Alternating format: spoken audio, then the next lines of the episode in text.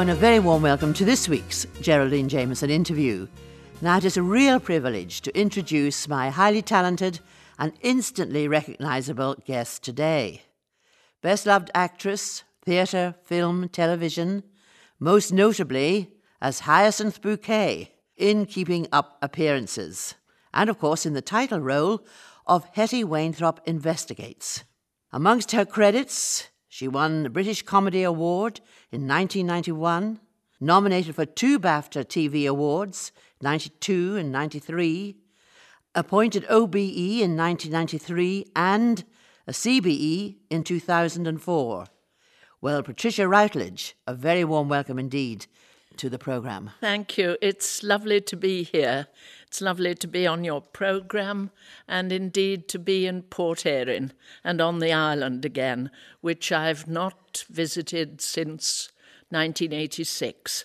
Yes, th- that's amazing because I was not really aware before meeting your good self that you had this uh, connection. I think it was through your father. My father came over here and spent the last 15 years of his life. He loved the sea, he knew the island a little bit, and he came for a weekend and he rang me from a red telephone box on the top road here, which they've taken away, I'm rather sad to tell you, on a Sunday afternoon and said they're selling plots of land and they're building small bungalows.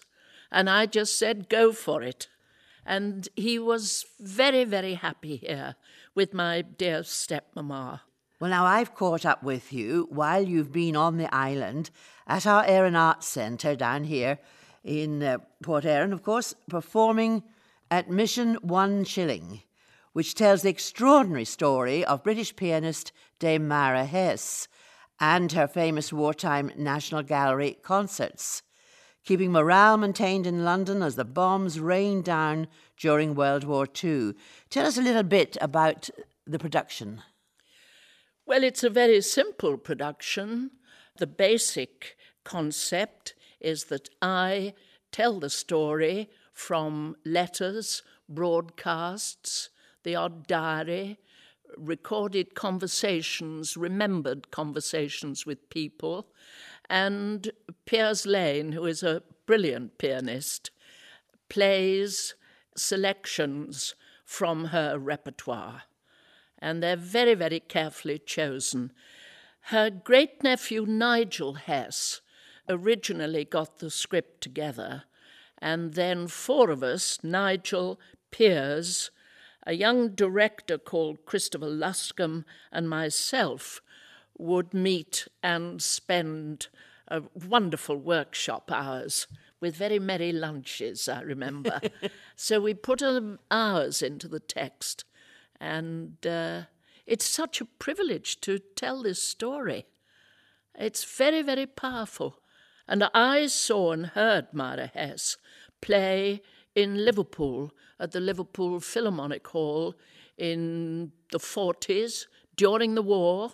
Not only did she set up the concerts at the gallery, but she shot off every so often to other danger areas that were being blitzed. Just remarkable. I mean, it was half a crown on the platform in my school uniform, and she was just a few yards away. Never forget it. Well, you must have been very young yourself at that particular well, concert. thank you very much. I was, but not too young to uh, remember it very clearly. I think you've done extraordinarily well and really set the scene for us. You studied English literature and language at Liverpool University, and you went on to train at the Bristol Old Vic.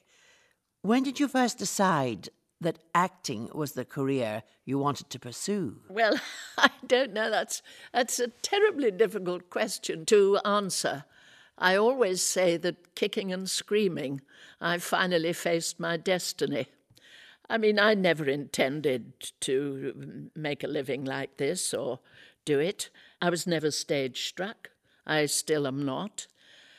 But theatre was very much part of the family background in the sense that I would hear the grown ups talking about productions of earlier days. My grandmother, and granddad, And my mother and father, when they were courting, they would remember uh, some of the plays and the musicals that they saw. And in Birkenhead, Cheshire, where I was born, there was a most remarkable music hall. I mean, the, the, the country was full of music halls up until really after the Second World War. And then it all disintegrated, mainly through the advent of television. But the Argyle Birkenhead was a great place. And my father and mother were given complimentary tickets for a Monday night. They never went together, they wouldn't leave the children on their own. My father went either with his best friend or my mother went with our favourite uncle. And one of the most important family gatherings at the end of a week, usually with a nice high tea at my grandmother's, was this court of honour when the grown ups would discuss the quality of the music hall bill the previous week, and all the greats played there. But I began my paid working life at the Liverpool Playhouse. And that was a very prestigious um, repertory company. Of course, repertory theatres flourished all over the country. And my heart aches nowadays uh, for the fact that young actors cannot learn their job in these wonderful places you know, you learned, you watched experienced actors, you made your mistakes, and you did all sorts of jobs. I mean, I can boast that I began my working life sweeping the stage. Yes. It doesn't do any harm. Not at all. To start. I know about it from the bottom up.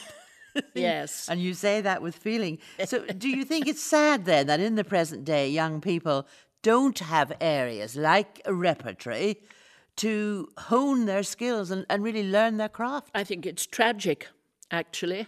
And a lot of agents, of course, are so keen for young actors to wait for the cameo role in a film or be on television to get known straight away. So it's really very, very sad, I think.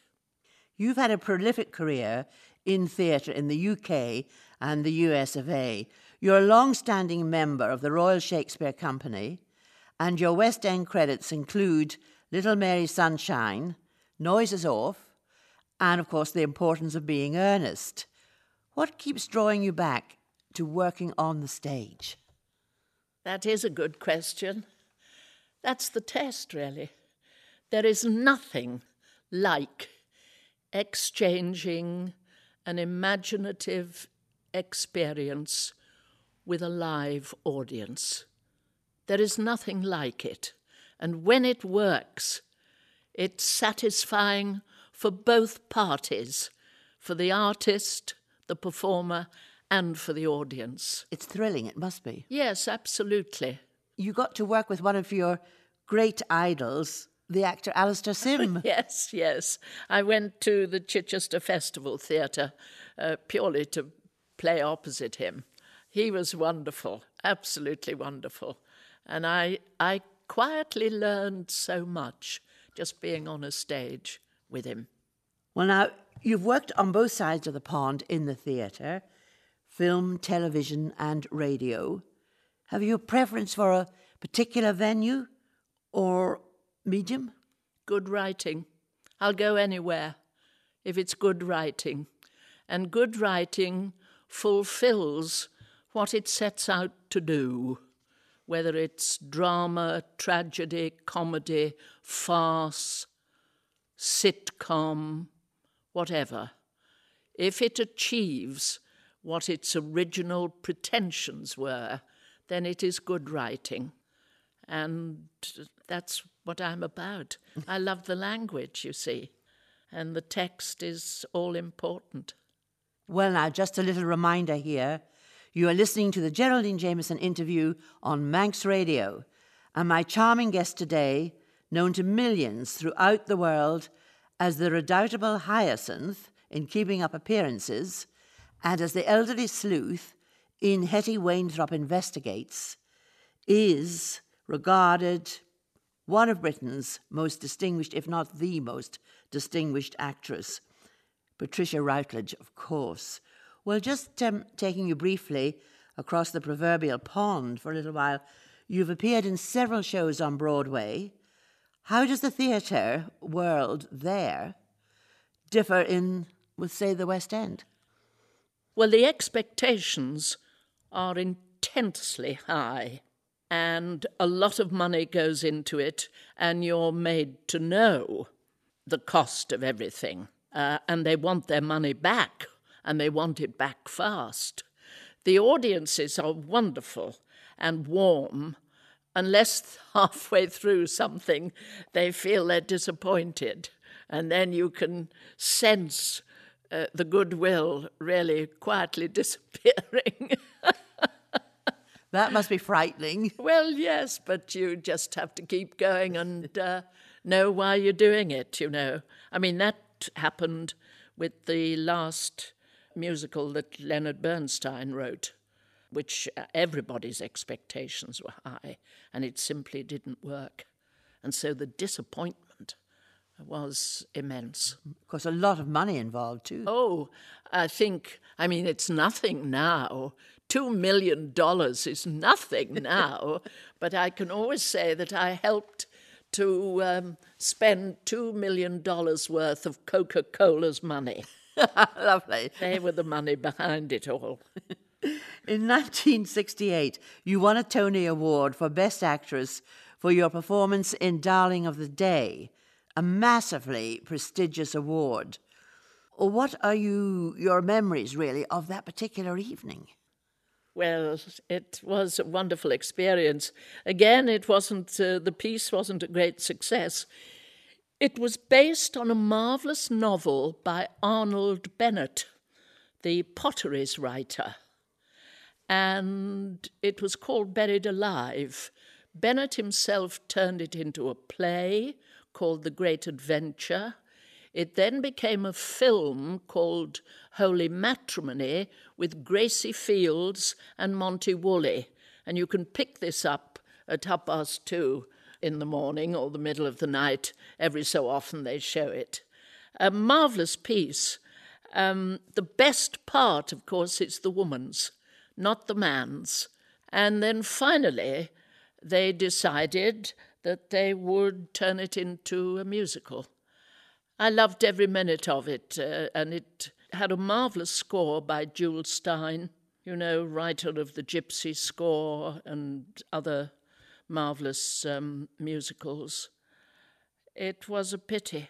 You've worked with them all, really, haven't you, Patricia? you, are well, closely associated with Alan Bennett, performing his monologues a Woman of No Importance, and from his Talking Heads series, A Lady of Letters, and Miss Fozzard Finds Her Feet. Would you say it's an actor's gift to receive, you know, such scripts from one of the world's most acclaimed writers? Oh, absolutely. Absolutely. I mean, it's the greatest uh, honour you can be paid, really. And he wrote you mentioned A Woman of No Importance, which was his very first attempt at a monologue, and he wrote it for me. And uh, I remember I'd just come back from America and we were having a conversation, and he said, I've written a little piece for you. I'll pop it through your letterbox. And I said, Well, ring the doorbell, for goodness sake. It was Christmas time. He said, No, no, it's only a little piece. It's only about 12 minutes long. Well, it was 45 or 47 minutes long. And I remember that he popped it through the letterbox, and I was coming away here to Port Erin to spend Christmas with my father and I read it on Boxing Day afternoon, and I was quite overwhelmed by it because it's about a not very attractive woman who has cancer. And you never know whether she knows or whether she doesn't. And he, he, he takes the journey right through. And I've never asked him But he did know that my dear stepmamma had lost the battle with a brain tumour, and that I kept flying in and out to support my father, to make it appear that life was going on and there was a future. Um, and I think that triggered off. One day I, I will ask him. But uh, it was an extraordinary piece to rehearse, and the final scenes I could never get through without um, breaking down because the observation was so acute. And then when I finally did it for television, it was like a great release. It was like a great benediction, really. It was extraordinary. In 1990, one of your most famous characters, I never know whether Hy- Hyacinth Bucket, you know, or Hyacinth Bouquet, uh, burst onto our TV screens. The series Keeping Up Appearances was written by the veteran writer Roy Clarke. Were you immediately attracted to the role? Again, the little story is that the director producer, Harold Snoad, rang my agent at lunchtime one day and said, I've, There's been a script sitting on my desk, and uh, I've read it, and there's only one person who leaps from the page. Well, looking back now, I don't know whether that was a compliment or not. He said, Would she ever think of doing a situation comedy? And my agent said, Well, let's see the evidence. So he said he'd bike over the script in the afternoon. Well, it never came in the afternoon. And I was going out early to the theatre. It had never arrived. And I went to the theatre, and I went out to supper afterwards, and I got home at about a quarter past one, and there it was on the doorstep. And I looked at the envelope and I thought, oh, it'll be like all the others. I'll know five pages in whether it's any good or not. And anyway, I'll probably leave it till the morning. And anyway, then my curiosity took the better of me, and I slit open the envelope and I just started to read it, and I read it straight through. And I hooked. started to laugh. Yes, and uh, uh, I mean the main thing I suppose was that I, I felt that I could knit this woman up. Really, she did leap from the page, and then the next morning I read it again, which is always a good time to assess and make decisions. And I rang my agent about a quarter to ten and said if Roy Clarke hadn't been writing this for me, he should have been. Let's go ahead. So we went ahead with a pilot. And usually, after a pilot script, the great and the good, the executives up there in their offices have to see a showing of it, then they confer, then they've set a date to go, perhaps for a first series way ahead. We were in production with a series within three or four weeks. Yes. Well, as well as some superb lines, there was a lot of physical comedy Oh, yes. with Hyacinth often falling over into hedges or worse into water and such like. I mean, did you enjoy the physical demands Well, of the role? I'm basically a clown, I suppose. yes, I did. I'm rather astonished now to think I did all that. but uh, we had a wonderful time with it. It was a very good uh, company of people, you know, and you get to know each other very well. And you have to be like a family. And you have to put up with each other's little idiosyncrasies and and forgive and get on and We'll talk about keeping up. A year after keeping up appearances, you took on the title role in the BBC detective drama Hetty Wainthropp Investigates. Now, was it the contrast to Hyacinth that actually attracted you to the part? Well, basically, the part attracted me. I thought she was so wonderful, and I understood her very well. North Country, you know, down to earth, feet on the ground, no nonsense. And I again was impressed with the first couple of scripts that came my way. And we dealt very seriously with very serious subjects schizophrenia, wife beating, so on. And we had letters from people saying that the subjects had been really dealt with very maturely. And that was very satisfying. In real life, have you met women like Hyacinth and Hetty? Oh, the hyacinths all over the world. They're all over the world. I'm very big in Botswana. I love saying that.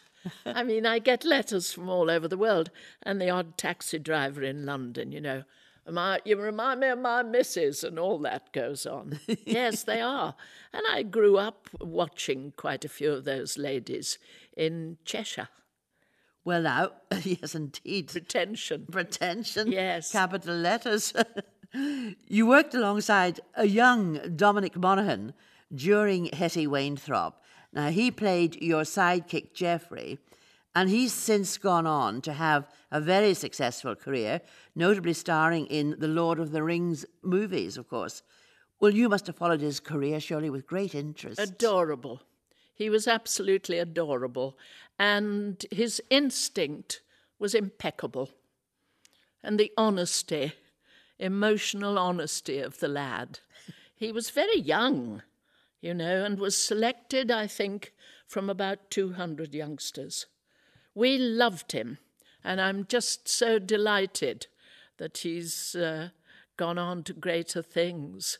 In a newspaper article, I think you were quite critical of the BBC's handling of the series, namely the way they ended the programme. Well, they didn't have the courtesy to tell us after inviting us to do a fifth series. They didn't have the courtesy to tell us that somebody somebody new had arrived at the head of the department and decided that this was old hat. And we had to find out by devious ways that they weren't going to do any more. And people were keeping themselves in the ready. The producer was a marvelous woman. She had her writers, you know, thinking up basic ideas. It was disgraceful. If they'd said, four series, that's enough, goodbye, fine. No. But no, very poor. Well, finally, You've worked with some of the world's most popular writers and performers, but in the present day, how do you choose the work you perform? Again, the quality of the writing. It doesn't matter who it's by, if it's by an unknown person or an established writer. What is there on the page? Because you start and you end with that with your service to that. Are there any roles you still would like to perform? Well, I'm not very good at saying that, really. I think the one regret, and I don't, I'm not a regretting person, but I would like to have played St. Joan, and I never did that. But I don't sit about mopsing. I about can't that. see you being burnt at the stake. I don't know. I'd crisp up very nicely, I think. There wouldn't be a dry eye. well, Patricia Routledge, alias Hyacinth, Bouquet, Bucket, whatever your fancy, and of course, Hetty Wainthropp, it has been a heartwarming experience. Do please come back soon to our lovely island, and thank you very much indeed for joining me on this week's Geraldine Jamieson interview. Thank you. It's been a great pleasure and a great honour, and I shall be back. Thank you.